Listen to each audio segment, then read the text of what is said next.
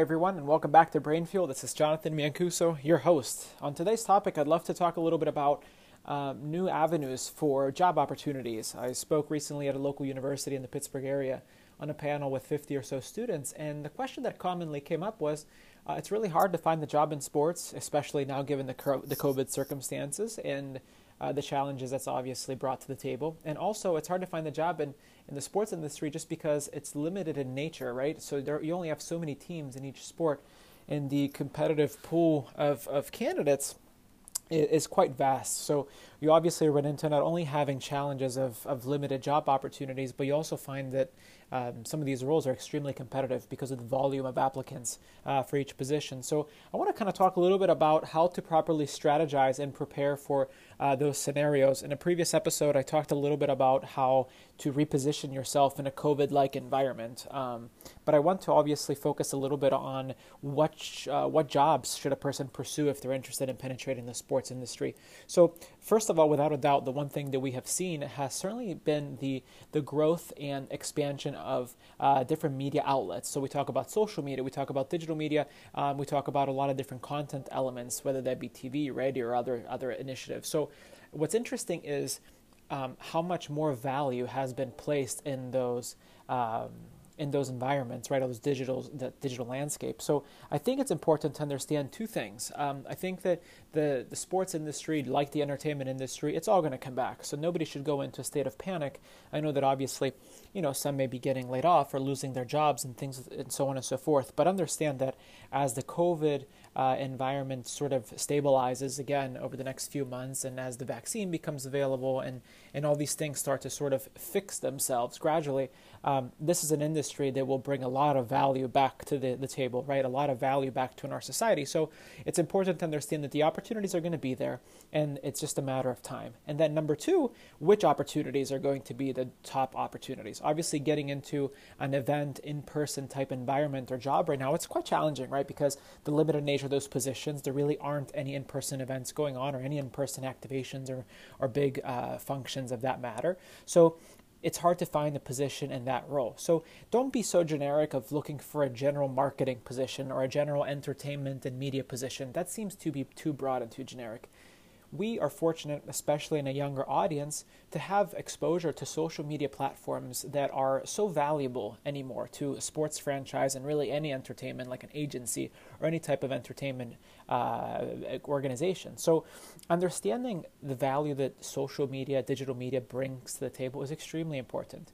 You look at sponsored content. You look at repurposing assets because of potential lost opportunities during in season.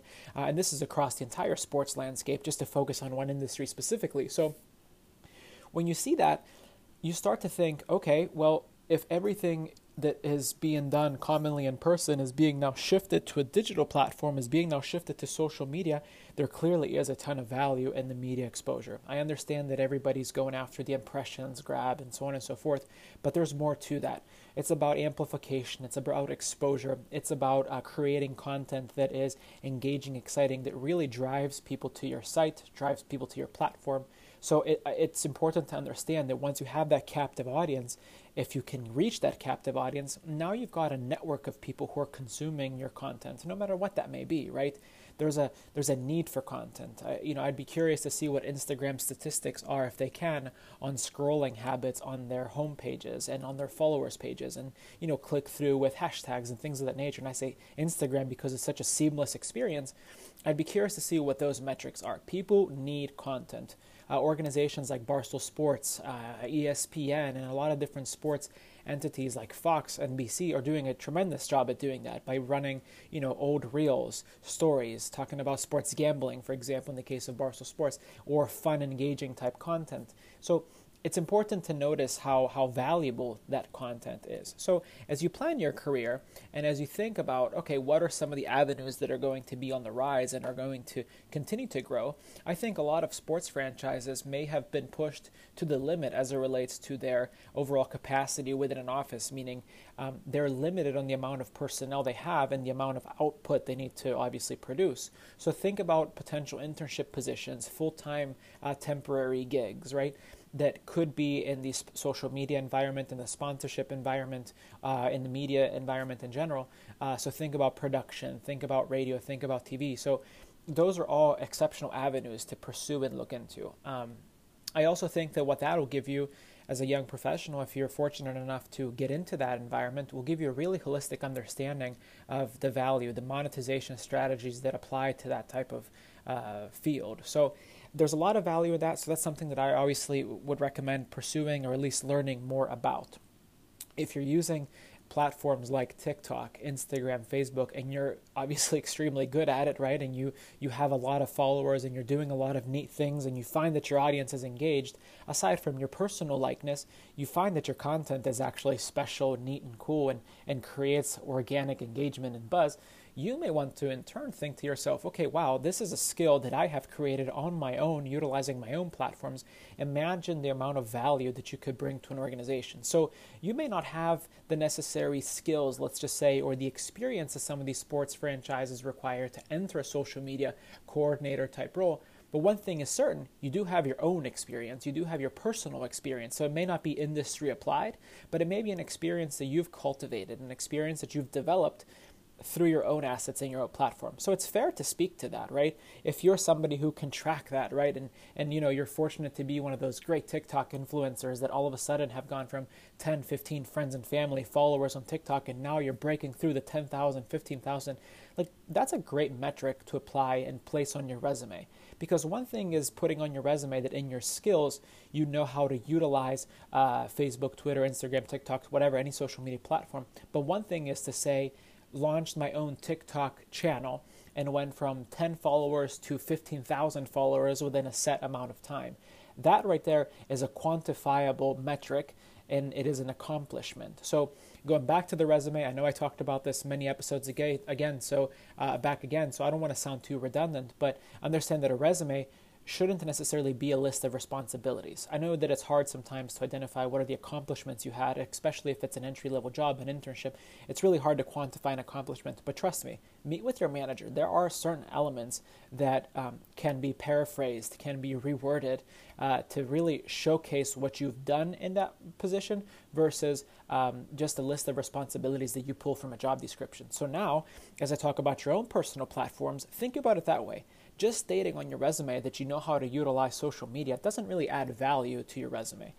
We've all done that, right? Especially if you're 30 and below, you have a pretty good understanding of, or at least I would hope, a pretty good understanding of um, social media use and media use and things of that nature. But if you can show on your resume, hey, I know how to use this and also I've accomplished ABC, that's value, right? So think about every position. Think about everything on your resume. Again, I talked about this way back. Um, I highly recommend you going back to one of those episodes and talk about resume design and development. But look at your resume as a list of accomplishments, not a list of responsibilities. Everybody can sort of assume assume if you are a marketing manager, if you are a director of sales, everybody can somewhat assume at least the first three to four bullet points. So if you're putting that on your resume, people already kind of know the answer to the test in that case. You're already listing three responsibilities that everybody assumes just by reading the title, okay, this person does ABC. But what they don't know is what this person has accomplished. So, if you're a young professional, you're a rising star, you want to get into this industry, you find that you have an affinity for media, for social media, start to pursue that specifically. Talk about your own platforms as your business platforms. You are your own brand, correct? That's something that marketing 101 you learn in school and you also learn in life is you need to be able to market yourself. So if you have utilized media outlets that have converted a great amount of value, have created engaging content, then why isn't that something you would list on your resume, right? Perfect. So pursue those avenues. There's going to be an enormous amount of growth in the media and the entertainment and social media avenues specifically that are content based in sports and around sports because there's going to be a need to come up with these creative, engaging ideas that speak to the brand, but also tap into some of those societal components that create that interest and create that buzz and drive people back to your platforms. At the end of the day, you want people to come back to your your your platforms because you want to convert that into a sale, into some sort of uh, of conversion element that's going to yield you good return. So. Um, think about it that way. Position your resume in a certain way. Go back a couple podcasts and talk about resume development and how you should design it, what you should list, and then think about yourself as a brand.